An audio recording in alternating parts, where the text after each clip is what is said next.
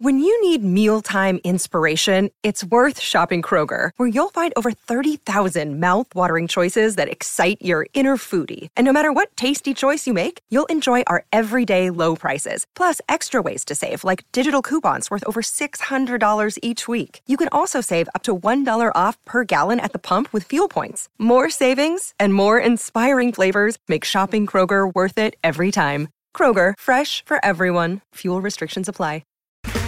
Okay, round two. Name something that's not boring. A laundry? Ooh, a book club. Computer solitaire, huh?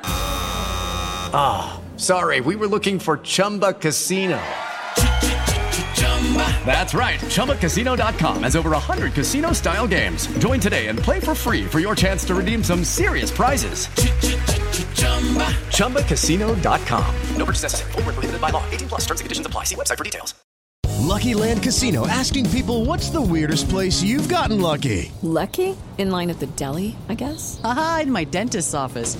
More than once, actually. Do I have to say? Yes, you do. In the car, before my kids' PTA meeting. Really? Yes. Excuse me, what's the weirdest place you've gotten lucky? I never win and tell. Well, there you have it. You can get lucky anywhere, playing at LuckyLandSlots.com. Play for free right now. Are you feeling lucky? No purchase necessary. Void where prohibited by law. 18 plus. Terms and conditions apply. See website for details. Today's podcast is sponsored by Bear Attack Boxing. By boxers, for boxers. And I just wanted to take a quick moment just to give a little plug to one of their new fantastic products that have just come out and are available to purchase on their website. It's the Fight Pro 1 gloves. The new series of Fight Pro gloves are here. You want to go on their website and check them out. They've been developed by pro fighters to produce the perfect glove for daily training and also for fight night as well. Made with premium leather, you know you can count on the durability of the Fight 1 glove. This is the first in the series of the Fight Pro gloves. So if you want to get yourself over there and have a look at www.bearattackboxing.co.uk, go and check out that Fight Pro 1 pair of boxing gloves. Brilliant, absolutely brilliant. Great products coming out from Bear Attack Boxing there. Really enjoying being a part of their company, being a part of what they do. It's really progressing very, very well. So I want you to go over there as listeners to the podcast and just go and check them out, because they are great products. They're getting better. There's more products coming out, and I'm really proud to be a part of the Bear Attack Boxing brand. So get yourself over there, www.bearattackboxing.co.uk. Follow them on all social media. Go and have a look at them new Fight Pro 1 gloves. Get in the ring with Fight Pro 1.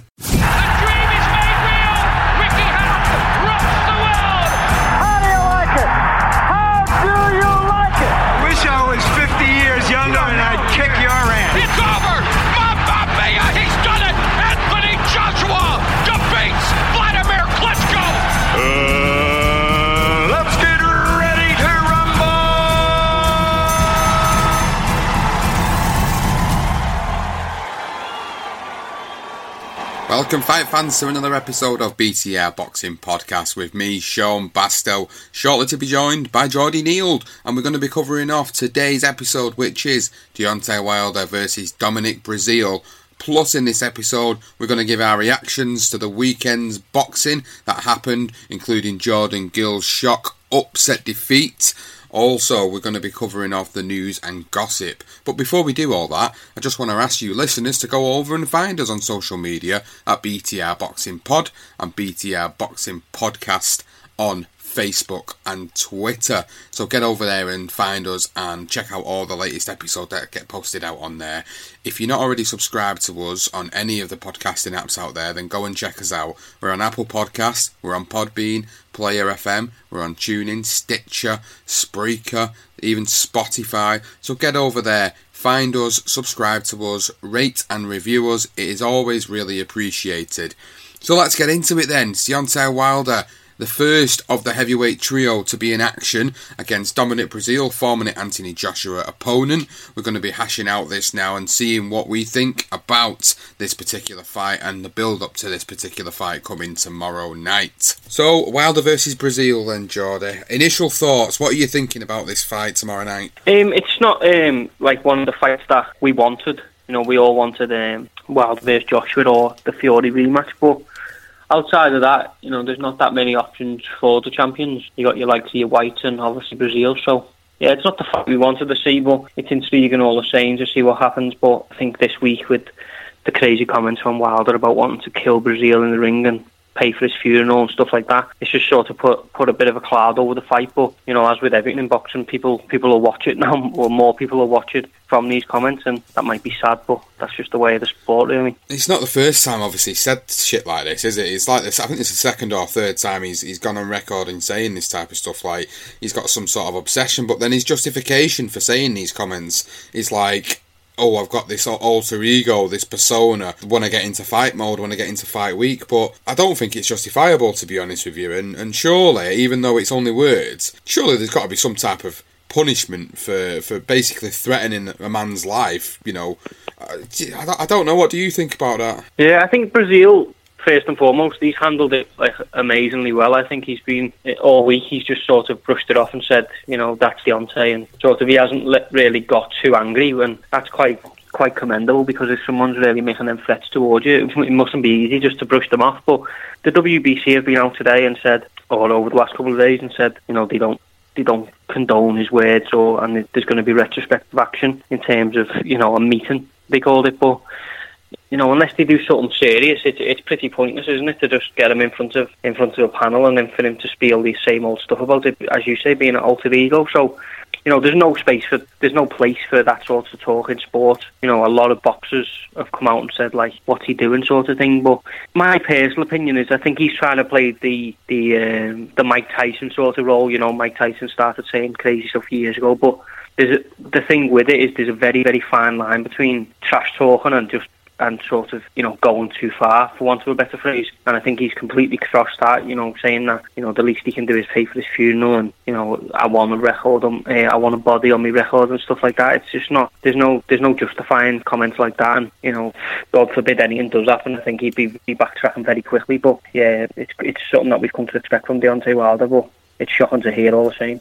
I've got to admit, like you said there about Brazil, he's just kind of took everything with a pinch of salt, and fair play to him, because there's a lot of bad blood kind of between these two camps anyway, because of the fight with Gerald Washington about 18 months ago, when there was an altercation between Wilder's brother and Brazil after the fact. So there's obviously a big needle there anyway, so it is a little bit personal behind the scenes. But to go on record and say, like, I want this body on my record, I want to kill a man, it's my legal right to do so, blah blah blah, bullshit, man. You know, I don't like it. I don't think it does anything. And, you know, when we look back on people like Mike Tyson, when some of the stuff he said was, again, it was unjustifiable, but you look back on it now, 20 years after the fact, and I suppose you don't think of it like that, but at the time it was quite a bad thing. I remember when he said to in a post-fight interview about Lennox Lewis, he wanted to eat his children, and, you know, everyone was in uproar about it. Imagine Deontay Wilder saying he wanted to eat Brazil's children now, in this day and age, given how touchy people are. Yeah, I mean, the whole thing of it is just terrible. It was terrible then, and it's terrible now. And in my opinion, there's no space for it. But, you know, this is the game that we're in, and we all love it. It's a spectacle. You know, as much, we've said it time and time again, as much as people want to believe that boxing is about two fighters, it's not. It's about so much more than that. And, you know, the viewing figures for Wilder Brazil, I guarantee, will be pretty high this weekend, even though it's on at early hours in the UK, because of this stuff. And, you know, this way of selling a fight now is quickly becoming a norm. And as I said, he's stepped across the line. But, you know, the way boxing treats itself in terms of, you know, the way it's governed and the things they allow people to get away with, they're bringing this sort of thing on themselves. And trust me, this won't be the last time he says it, and he won't be the last person to say stuff like this. People will see the attention this gets now, and I guarantee there'll be more and more people saying things along the same lines. Well, let's get into sort of the main bulk of the show then, really. We do these preview episodes in the format of obviously talking a little bit about the careers recently of both men, which we'll do, and because it's such a lot to cram into this one episode, we've got the World Boxing Super Series to touch on as well. We'll just try and get through as much as we can, as quick as we can, for people to be able to condense it down. So let's just talk about Brazil first then, before we go into Wilder, and talk about Brazil's career. most people will obviously know Brazil mainly from when he came and fought Anthony Joshua and lost to Anthony Joshua in the 7th round with a TKO stoppage. Since then, he's gone on to rebuild his career with 3 back-to-back victories, and he's doing really well. And actually, I've really enjoyed watching him come back to the forefront of everybody's mind, and now he's got himself back into this point to fight for the WBC title. I mean, I wasn't happy that he was given the mandatory spot. I thought Dillian White was going to get it, and it was quite sort of earmarked for Dillian White, but, you know, Brazil got it. But he's done well enough to come back and get to back to this level again, to challenge for a world title. So for me, I've got to give him credit where credit's due. You know, he came in as an unknown quantity against Joshua. He put on a brave performance against Joshua, shown he's tough, shown he's durable, but shown that he needed to work on a few things if he was ever going to be able to challenge another world champion. And I think, you know, without getting too much into predictions, I think he will give Wilder some good rounds in there on Saturday night, and I think we'll see where he's improved from the Joshua fight. But I've got to give him credit where credit's due for rebuilding and going back to this point. What about you, Jordy? What are your thoughts on Brazil? Yeah, I mean, he didn't take up boxing until, you know, early 20s. He's a former quarterback, like a college-level quarterback in the USA, and so, you know, the guy's obviously quite athletic. I know his body type doesn't always suggest he's massively athletic, but he is. He's got, you know, good engine, and he's proven that, you know, above all, although he can box, he's tough as they come. Like, against Joshua, he was, you know, it was probably too soon for him to be facing someone like Anthony Joshua at that time, but, you know, there wasn't an ounce of quitting him. He didn't look for a way out. He was, you know, the only time that fight got stopped, rightly so, and it was only because, you know, the referee jumped in. You didn't see Dominic Brazil looking for a way out at all. So, you know, he's a very, very tough man. He's pretty articulate. He's a, you know, he's a good talker. He's got a cannon of a right hand himself. So yeah, he's had a good career. He's probably just on the edge of world level. I probably put Dillian White ahead of him, but, you know, he's in that little catchment of a couple of heavyweights who aren't quite world-class, in my opinion. But, you know, he's been down numerous times in his career. He's got up, he's gone on to win. So, you know, whatever you say about Dominic Brazil, you can't question his heart or his commitment to the game. No, and going on to Wilder then, obviously over the past 12 months, Wilder's has had two big victories. He's had one big victory, a life and death situation with Luis Ortiz, which was a cracking fight earlier on in 2018. And what I was referring to with the two victories is obviously the one over Stavern, but that was back end of 2017. The split decision draw with Tyson Fury is obviously the most controversial fight of 2018 for sure. And whilst we know our thoughts, and the listeners know our thoughts on how that fight went down and how we feel about that fight, he still managed to captured the judges to the fact that he got that split decision draw with Tyson Fury, because a lot of us felt Tyson Fury had edged that fight and had won that fight. So he just about managed to get that draw by the skin of his teeth, and in parts looked a little bit amateurish, because Tyson Fury is, you know, he's a very slick boxer, and he was able to outbox him for large parts of that fight. So going in with a Brazil, most people are saying that Brazil's tailor-made for him, and it's going to be a straightforward, he's going to come forward in straight lines. There's not going to be as much lateral movement as there was in the Fury fight, so it's going to be a lot easier he's not going to have to go looking for Brazil anyway, put it that way. No, I think that's perfectly summed up. I think, you know, Dominic Brazil's not going to be one, you know, looking to take a step back or looking to nick rounds. He's going to meet Deontay Wilder head on, and quite frankly, there's probably not a heavyweight who's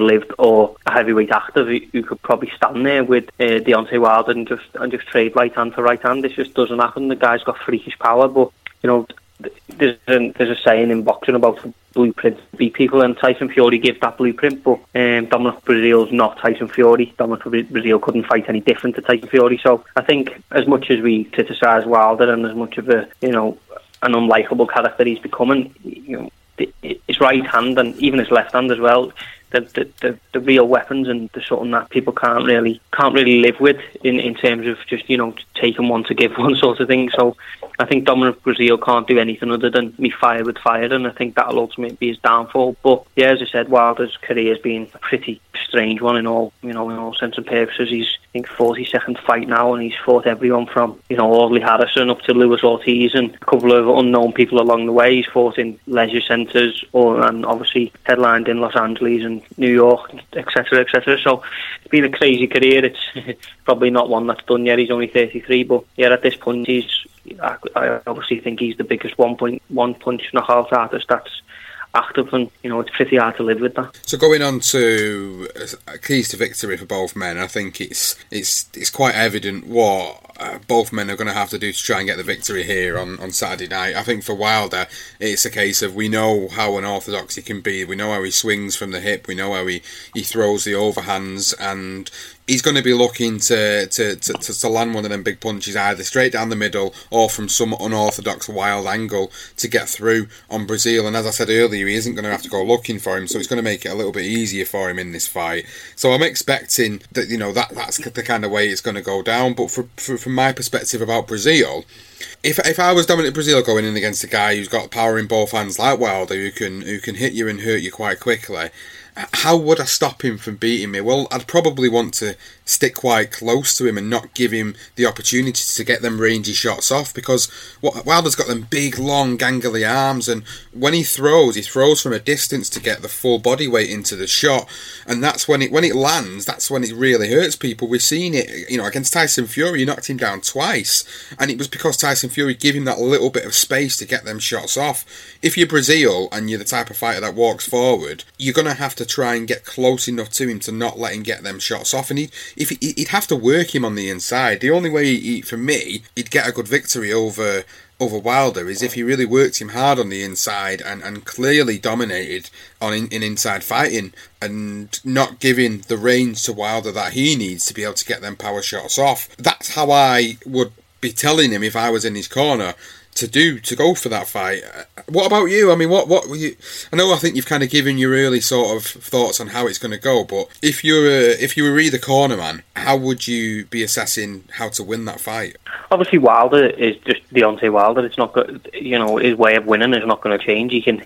He's much of the opinion that I can hit harder than you, so as soon as I land it's over. So I don't think you can really dress that up in any other way. There's Deontay Wilder, as I said, is Deontay Wilder. But in terms of Dominic Brazil, I think you're probably right in terms of getting close and trying to smother Deontay Wilder's work. And he can match Wilder physically in terms of height, probably weight and stuff like that. So if he can start to bully Wilder, you know, that might be a way in. But I think in the Fury fight, there was signs that Deontay Wilder did sort of start to feel sorry for himself for a bit when he couldn't get Fury out of there, and you know he dropped a few rounds, albeit to an expert boxer like Tyson Fury. But yeah, I think, you know, if Dominic Brazil can, you know, really get through the first couple of rounds, because I think with everything that's been said and the way he's been acting, I think, you know, rounds 1 to 3, Wilder's really going to come to take Dominic Brazil out in spectacular fashion. So you know you've got to be saying to Dominic Brazil, if you can get through them first 3 rounds, if you can sort of dent his confidence a little bit, if you can take a couple of shots and show him that you're not going to go anywhere, then maybe, you know,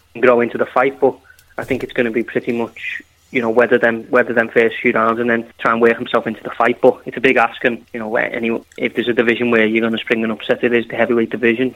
Dominic Brazil can whack a fair bit himself, so yeah, it's a big ask, but it's not impossible. But you know, you've got to side with Wilder in this one for me. And I think I'd probably be inclined to go down the same route as you, and I find it hard to see anything but Wilder eventually getting through and really hurting Brazil in this fight. And I'm probably going to say it's going to be between 5 and 7. I'm going quite bold this week, and I'm saying between 5 and 7 it's going to be stopped and Wilder's going to pick up the victory. I can see him getting through and hurting Brazil. Now, we know how tough Brazil is, but there's only so long he's going to be able to take full-blooded shots off a really, really hard puncher, and I see him getting worn down throughout the fight. The same way, really, Joshua did, to be honest with you. You know, he wore Brazil down throughout the fight and eventually stopped him in the 7th round of their bout. So I can see that going the same way. So my prediction for Wilder Brazil is going to be between rounds 5 and 7, Deontay Wilder stoppage. I don't know how brutal it's going to be.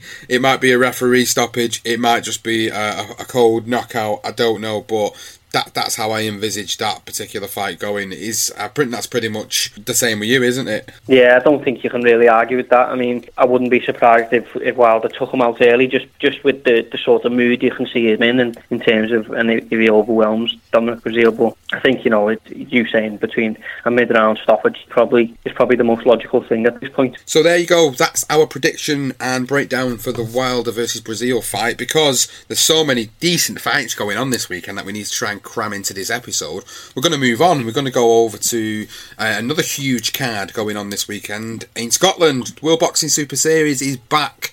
And Josh Taylor is looking to become a world champion by facing off with undefeated Ivan Baranchyk for the IBF World Super Lightweight title and WBC Silver Super Lightweight title. He's on the line in this particular bout. So, this is going to be a good fight. I'm really looking forward to this one with Baranchyk. A lot of people not giving Baranchyk as much of a chance as you would expect, given that he's the champion, and most people are favouring Josh Taylor's seemingly fantastic boxing ability that he's shown over the course of the last 3 years, the way he stepped up from that sort of Commonwealth level and been in there, beat prospects like O'Hara Davis, he beat Miguel Vasquez, Viktor Postol, Ryan Martin in that quarterfinal last November. So he's really shown his abilities. Just, he goes, every fight he seems to get better and better. And we were saying this about Canelo the other week. Josh Taylor's the same. Every fight I see him in, he just seems to improve every time. And I think this is going to be no different. I think we're going to see him step up to a level that he's not really been at before against a guy who's also undefeated. But I think he's a little bit limited in areas which I think will be his downfall. And I think Josh Taylor will potentially expose him. But I wanted to get your thoughts on it then, Jordy. What's your take on this Josh Taylor-Baranchyk fight on Saturday? Yeah, pretty much echo what you say. But I think, you know, you can say Josh Taylor's improving with every fight, but I think that argument's pretty valid for even Baranchyk as well. I think he's been, you know, brilliant since he's been bubbling away over in the USA, but, you know, since he burst onto the scene pretty much through this tournament and a little bit before, he's been, you know, you can't really fault him either. He's, you know, his nickname is The Beast, and that sums him up pretty perfectly. He doesn't stop. He's a come-forward pressure fighter. He's, you know, he's made of some real tough stuff. He's got a respectable bit of power, and he's certainly no mug. I really, you know, we've spoken about betting a couple of times and over the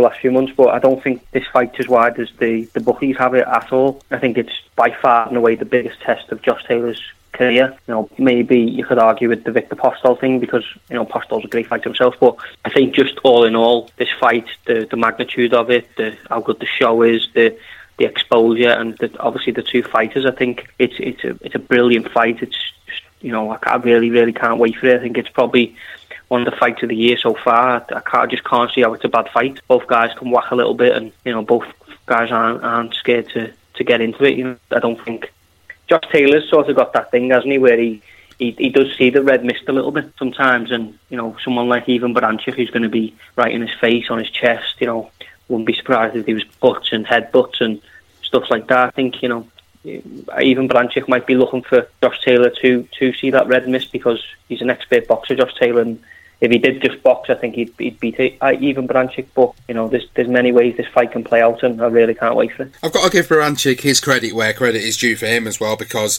he stopped previously unstopped Petr Petrov, and then he beat Anthony Yigit in the quarterfinals, and Yigit's eye was just horrendous at the end of that fight, which is why he obviously was eventually pulled from that fight.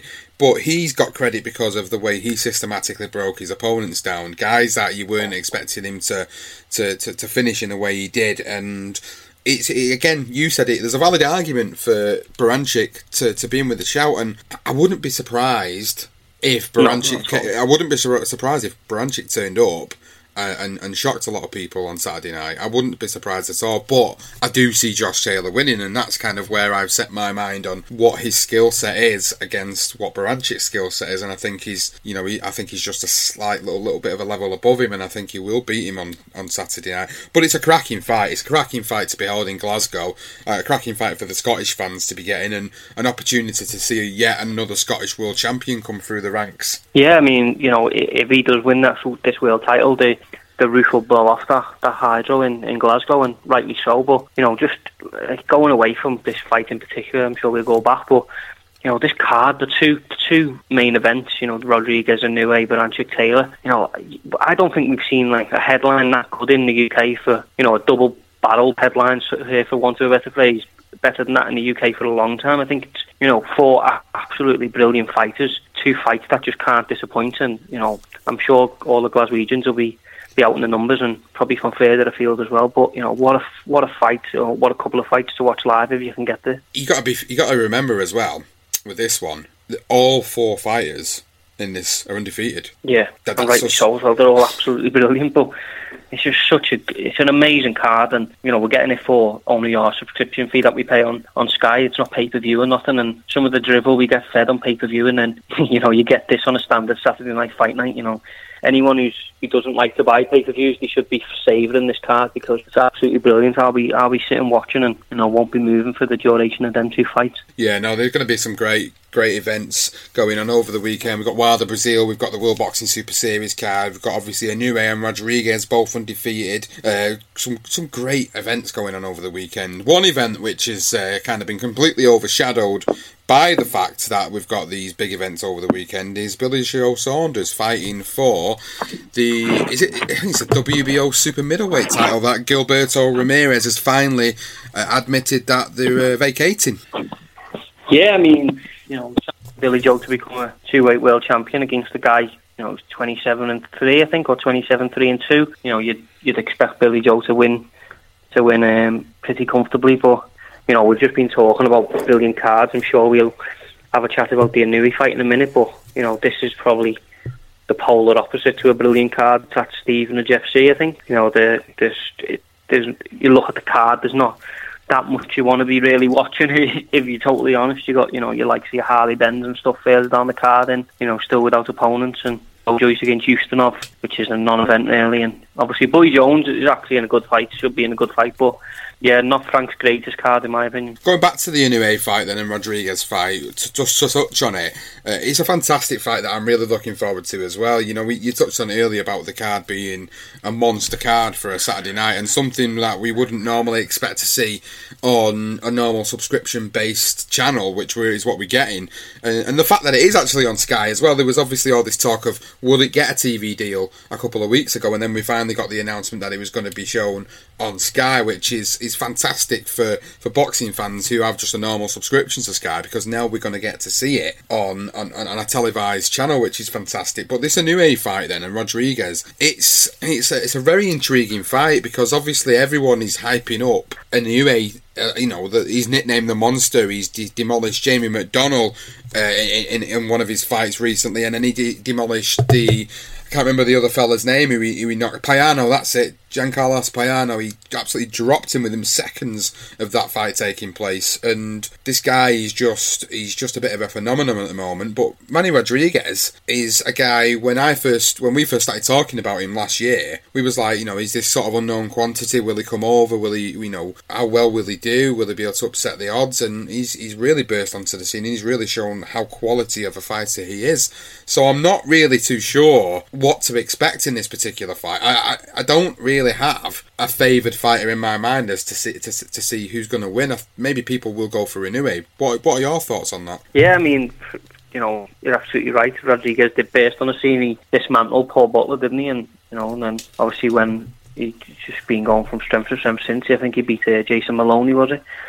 So in his next fight, and he's a brilliant fighter. He's obviously Puerto Rican, tough as they come. He's got brilliant skills. Can whack a bit himself, but you know, Inoue sums up his name as well. He's the Monster. His power's freakish. You know, as you said, we've seen him demolish Payano and McDonald. But I think I do just want in this fight, I hope Rodriguez can maybe just take the power of Inoue, and I'd love us to see, you know, what Inoue's got defensively, and whether he can, you know, take a bit of stick himself. And it's a brilliant fight, though. I don't think Rodriguez will be intimidated in the slightest. It's been bubbling this week in terms of the teams have been having a go at each other, and you know, it's an absolutely cracking fight against two brilliant fighters. And you know, the bantamweight division is brilliant as it stands now, and you know, these two are up there cream of the crop. But yeah, I think, you know, you wouldn't be surprised if Inoue added another KO to his record. But you know, don't get it wrong. This is a real test for Inoue, and Emmanuel Rodriguez is definitely not the 7-1 shot the bookies are saying. He's a brilliant fighter himself. I'm intrigued to see how it goes down, because I don't have a favoured fighter in mind who I can honestly see. Like with the prediction we did for Wilder earlier, it was quite clear in my mind who was going to win and how they were going to win. But this one, I don't know, because I could sit here and say Inoue will go in there and blast him out, and we'll all be sitting here you know, absolutely raving about the fact that he's one of the best out there. We know he is anyway, but this will just even more substantiate that claim. But then we don't know if Manny Rodriguez is going to go out there and give him a boxing lesson and take that power away, as you say, and completely outbox him. So it is quite an intriguing fight. And obviously the bookies are not favouring Rodriguez in this particular one. And understandably, they're doing that because of the reputation of Inoue quite recently. So that's understandable. But I just think he's a little bit of a dark horse here, and I think he might be able to pop the little bubble of Naoya Inoue, I think, on Saturday. But we'll see. We'll see. I'm looking forward to it. Like we've said earlier, absolute fantastic card. Really looking forward to the action going on over the weekend. And we didn't get the chance to do an earlier record in the week to cover off the weekend's action last weekend. So I said we'd try and touch on some of the stuff that happened last weekend in brief detail while we were in the episode as well. And I think I was away, obviously, as you know, over the weekend, as the listeners won't know, but I was on holiday, so I didn't get the opportunity to catch up with it there and then at the time, but I've had the chance now, and you were watching it, Jordy, especially the Next Gen card, and the third thing that sprung out to me was obviously Jordan Gill falling at the next hurdle and getting that shock defeat. Yeah, it was, and you know that's what it was—a shock that the venue was pretty much, you know, silent. But you know he didn't look right from the very beginning, and you know his punch resistance just wasn't there. And as we spoke on last week, Tenochtitl had gone the distance at lightweight with Devin Haney, who people are obviously making a bit of noise about, and he's on the edge of a world title himself. But yeah, I mean Jordan Gill showed toughness, and you know he did stick in there. But you know he's now said he was ill, which is, you know, not something you want to hear, but you've got to give him the benefit of the doubt this time. And you know it just shows that you can't jump them levels too quickly if you're not 100% there. And I'm sure he's going to have an extended break now. He's been very, very active lately, but you know, don't get it wrong, it's a big blow for Jordan Gill and his aspirations. But I'm sure we'll see him bounce back, and you know, maybe a rematch, or you know, maybe he'll just leave that Tenochtitl fight, because you know it was pretty one-sided. It was a bit of a beating, and you know, he just didn't have an answer for the bodywork of Tenochtitl. I think maybe possibly a defeat at this stage of his career may be something that is needed. I mean, you've got to look at the matchroom prospects recently. I can't remember. I think you may have touched on it quite recently, actually, in the episode, about the fact that we've had guys like Lewis Ritson built up to you know, obviously to be this big potential superstar, dethroned by Patera. We've now had, obviously, Jordan Gill and Tinoco, and then we had, obviously, Ted Cheeseman and Sergio Garcia, and then, obviously, we had that cracking fight with Anthony Fowler and Scott Fitzgerald. So we've had all these big prospects that Matchroom had under their stable, and them fighters have all lost this year in the back end of last year. So it's looking like sometimes we love to see him get put forward for these big fights, but sometimes, and it's evident, that it's a little bit too soon for them. Yeah, I mean, it is, and, you know, we can't really complain. You know, a couple of years ago, we'd be saying, you know, all these prospects are getting soft touches and, you know, the padded records and stuff like that. That's not something you can say at the moment. They're taking tests, and a lot of them are coming through it. You know, you've seen Craig Glover as well. I was, Christmas time, when we were going through our prospects of the year, I was all for Craig Glover and saying he's this and that, and he got knocked out sensationally as well. So yeah, it's a bit of a precarious time for the prospects of the country, but you know, it's all about bouncing back now and seeing what they got. They're going to have a platform with Eddie Hearn as always, so it's just about bouncing back now. And I'm probably a little bit more interested in the Jordan Gill story now he has been beat, because you know, I felt like it was all just going along a bit swimmingly, and everyone was saying how good he is, and you know, he was given all these plaudits by everyone about being, you know, Bellew saying he's a brilliant prospect, and Caldwell singing his praises, Eddie Hearn, blah blah blah. And you know, now we're going to see really what he's made of, and you know, I hope he does go on to achieve what he wants to achieve in the game. But you know, sometimes it's good to see these fighters come over a bit of adversity. Yeah, 100% agree, and I think this will make the public love them more. You know, for the ones that they didn't already, they're going to love these fighters more if they can come back and they can go on to achieve greatness in the sport. That's what, you know, I think we all love that type of a story, don't we? I mean, look at guys that have been and done that. You know, we've seen people lose. Some of the greatest fighters ever to have graced a squared circle have lost early on in their career and come back and ended up achieving greatness. Guys like Bernard Hopkins, guys like Manny Pacquiao, you know, these names have lost earlier on in their career and yet gone on to achieve greatness. So, you know, the world's their oyster at the moment. They've got the platform to do it on. They're going to get the opportunities. It's just about learning and going in there. And I think I would rather see a prospect take a lot at this stage, learn from it, get that learning, and then get the opportunity and become a champion at the world level, because they've had this adversity before. If they have too many soft touches for so long and they get to a world level and they get absolutely demolished, it makes it look 10 times worse in my eyes. If you take a lot at this level, you can go away and say, right, you obviously weren't ready for it yet. Let's go back to the drawing board. Let's get you in and build you back up and get you in with the right opponents and then push you back up there. Then you'll have learned. And that's the way I see how trainers should and promoters should get their fighters going. If you get 20 fights in and you've fought complete tomato cans or Polish plumbers, seriously, you're going to come up against somebody who's just going to demolish you. And for me, that's what happens a lot of the time across the country, especially here in the UK, because we get these guys that are really built up to be something special, and then they come back and then they get even better. And there's one particular name that sprung out in my mind when I'm talking about this, and with all due respect to Zelfa Barrett, he was one of them guys who I looked at his record and I'd seen his fights against these lower graded opponents or journeymen and thought to myself, he's going to struggle when he comes up against somebody who can really give it to him. And lo and behold, when he fought Ronnie Clark, that's exactly what happened. But now he's gone away, he's come back, and now he's going to be fighting Leon Woodstock. So will they have learnt the lesson with him?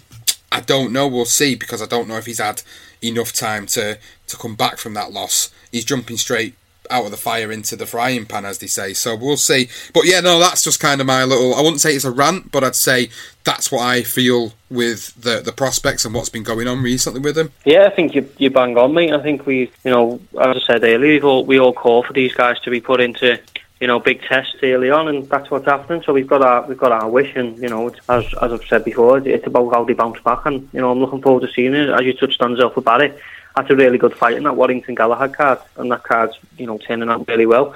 Just being criticised on Frank's one this weekend, but that card in a couple of weeks is really good. Yeah, it is, and we'll be looking forward to touching on that later on down the line. So Leigh Wood also beat Ryan Doyle on that card. Nottingham's Leigh Wood looking to become Nottingham's new hero after the absence of Cal Froch, and he looked really good. Another fight on Friday, that I enjoyed to look back on. The fact that Leigh Wood obviously was a guy that was looking to break through, you know, as a known name. And I think he very much did that on Friday night. Yeah, I mean, a very credible opponent in Ryan Doyle. It was, you know, and it was Leigh Wood's coming out party, really.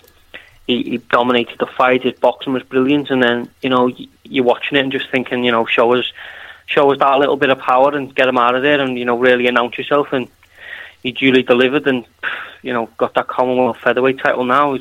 That's going to open a few doors. And I think we're going to be seeing a lot more of Leigh Wood, especially on the Eddie shows. Something that also cropped up from that weekend as well, which we've not had the chance to touch on, is Jarrett Hurd falling to Julian Williams. That was a bit of a shocker, wasn't it? Yeah, it was. I mean, he was. He didn't look right, did he? We were talking about how, you know, he's a really good fighter when we were previewing it, and we were pretty much, you know, I don't know about you, but I expected him to come through that. And I did. He just didn't look himself. He didn't look switched on. He, you know, and you can't do that at that level. He looked like, you know, the way. Where his career's going has sort of gone to his head a little bit, and he was coasting, and you just can't do that at that level. And maybe you look back at that Jason Wellborn fight now, and we all thought, although Jason Wellborn ultimately got stopped for the first couple of rounds, he was having a lot of success, and you know, maybe there was something in that. Maybe it's time for Jarrett Hurd to maybe go up a division, because he's a big bloke for that division. And you know, as we've said a couple of times in the show, maybe it was a little bit of a blessing in disguise, but really needs to bounce back with a bit of vengeance, because that was a really, really disappointing performance. I was struggling to give him anything in the fight, but really maybe 2-3 rounds, but I thought he was ultimately dominated. And also, obviously, on that same night, we had Isaac Dogbe Navarrete 2. Navarrete just...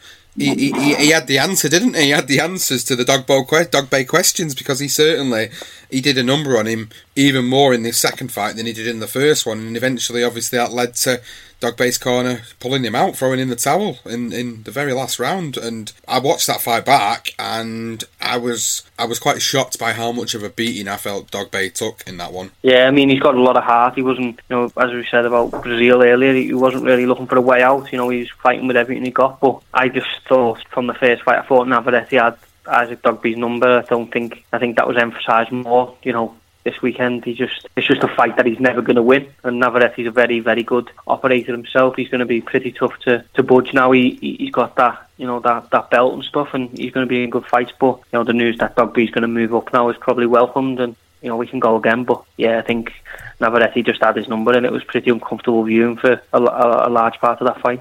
It was. I don't know where Dogface is going to go from here. I know he's taking a bit of a break from boxing now, which is a fair thing to do, to go away and reassess the situation. But Navarrete now is obviously now one of the big dogs of the division, so it's going to be interesting to see where his career takes off from here. Any other fights from the weekend just gone that I missed, Jordy? I'm trying to think. There was obviously Berchelt and Vargas. That was a bit of a phone box fight, and Berchelt just did an absolute number on Vargas. But he's probably put himself in the running for a potential Lomachenko fight now. And I was really impressed by Berchelt actually. He's very, very typically Mexican, but, you know, he's quite stylish and he's got a good punch selection. It'd be a really good fight for Lomachenko. But yeah, there was a lot of boxing to get through last week, and, you know, as we move into this week, there's even more. You know, I don't think we've covered, you know, every card. There's definitely going to be something we've missed, as we usually do. But yeah, it's one of them. It's just, there's a lot of boxing coming thick and fast at the minute. There is, and it's difficult to try and cram it in to a relatively, you know, not too lengthy episode for people to sit and listen to, because obviously we don't want to sit here for 2.5 hours and expect people to listen to it for 2.5 hours. It's, for me personally, it's just too much for people to listen to, and this is why, as listeners, you guys, we get these shorter episodes to be able to condense things down and break it down and give you the informative information about what's going on and obviously our opinions on the fights this coming weekend. So, no, I'm glad we was able to kind of touch back on what had gone on the previous weekend and was able to recap on some of the stuff that had happened there. And we've obviously covered the big fights that are happening this weekend, the World Boxing Super Series card, Wilder Brazil, we've covered that off. We've got Billy Joe Saunders' his world title fight as well, which we've touched on briefly in this one. And I know they are the main cards. I know you mentioned a little bit earlier to me about Ryan Burnett's return as well. Yeah, obviously that's this Friday, and, you know, it'll be good to see him back. He's obviously a very, very talented lad, Ryan Burnett. He's now signed with Top Rank. He's moved away from Eddie Hearn, and, you know, he's making his return in Belfast, which I'm sure he'd be really happy about. He's got a fight that he should win. You know, he's fighting Gilbert Gomira, who's pretty much been on the road, and, you know, he's a tough guy from the Philippines, but he's been beat a couple of weight divisions above, so should be a good test. It's a, you know, it's an alright card. It's something that we can watch on IFL on YouTube, so, you know, you take it. But I think that's a good return for Burnett. But Marco McCullough and Declan Geraghty should be, you know, a good all-Irish fight. And there's obviously your usual guys from Ireland who feature on the undercard, your Sean McCombs and Lewis Crocker, people like that. So yeah, good little card there Friday night. But yeah, I think it's a low-key return for Brian Burnett, and there's definitely be bigger things coming later in the year. Yeah, looking forward to seeing him return, actually, and seeing how that time away from that awful injury has affected him, and whether it'll affect him going forward in his career or not. So, yeah, obviously, if anybody wants to catch Ryan Burnett, he's back on that show, which is on Friday evening. Catch that on, obviously, IFL's channel on YouTube. You'll be able to watch that and stream that through any smart device. So I can't think of anything else, boxing-wise, that's going on this weekend that I wanted to really touch into this episode. Any news and gossip that you wanted to touch on this week? No, I mean, we've been talking all week about this weekend, and it's been pretty much all hands on deck, so we haven't had a chance to catch up on the gossip, so to speak. But yeah, I mean, I'm sure there is something that we've missed out on, but yeah, it's just been pretty much just, you know, sorting out this how I can watch all the cards this weekend, and you know, and not miss anything. But yeah, really looking forward to this weekend, and, you know, look forward to catching up next week and dissecting it all. Yeah, me too. We'll get back to you listeners on Tuesday with our weekend reaction show. But also coming out next week is the return of Series 2 of our Ones to Watch series. And that starts on the Monday. So every Monday we're going to be bringing you Ones to Watch with different prospects from all around the country. Prospects you'll have probably never heard of. But these are the guys that need the exposure and deserve the exposure to get themselves onto that higher platform. You'll have heard Season 1. You'll have heard some of the guys that we've had on there that some of them will really be breaking through this year. One in particular is actually fighting on the Billy Joe Saunders undercard, which is Ash Lane. He's defending his Commonwealth title on that particular card on Saturday night. So obviously keep an eye out for his fight on that card if you do manage to tune into it. But I haven't got anything further to add into this week's episode and the preview episode for the weekend. Any further thoughts and final thoughts from you, Jordy? No, as I said, just brilliant weekend for boxing, and hopefully we can have some brilliant fights that will allow us to chat again about boxing for an hour next week, and keep going with it. Yeah, it's, the boxing is coming thick and fast as we sort of edge towards Joshua's big card in a couple of weeks. So yeah, all good, and look forward to catching up. So then, guys, thank you for listening as always. And if you want to go and check us out, you can find us at BTR Boxing Pod on Twitter, BTR Boxing Podcast on Facebook. Subscribe to all the platforms on there, or whichever is your preferred platform that is. Apple Podcasts, you've got Podbean, Spotify, Stitcher, Spreaker, Player FM. You know the score by now. Leave us a rating, leave us a review on whichever one you're on. It's really appreciated. Look out for all the episodes coming over the course of the next week. Ones to Watch, Legendary Night, the weekend review, and the preview of the following weekend. We'll get them all out to you next week. Thanks for listening, guys, and we'll see you on the next episode.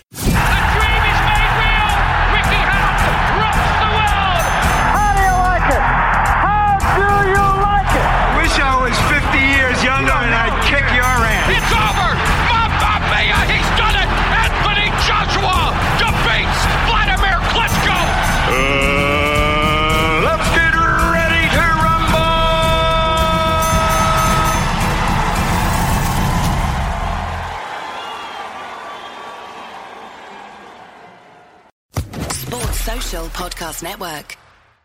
Judy was boring. Hello. Then Judy discovered ChumbaCasino.com. It's my little escape. Now Judy's the life of the party. Oh, baby, mama's bringing home the bacon. Whoa, take it easy, Judy. The Chumba life is for everybody. So go to ChumbaCasino.com and play over 100 casino-style games. Join today and play for free for your chance to redeem some serious prizes. ChumbaCasino.com. No purchase necessary. Void where prohibited by law. 18+ terms and conditions apply. See website for details.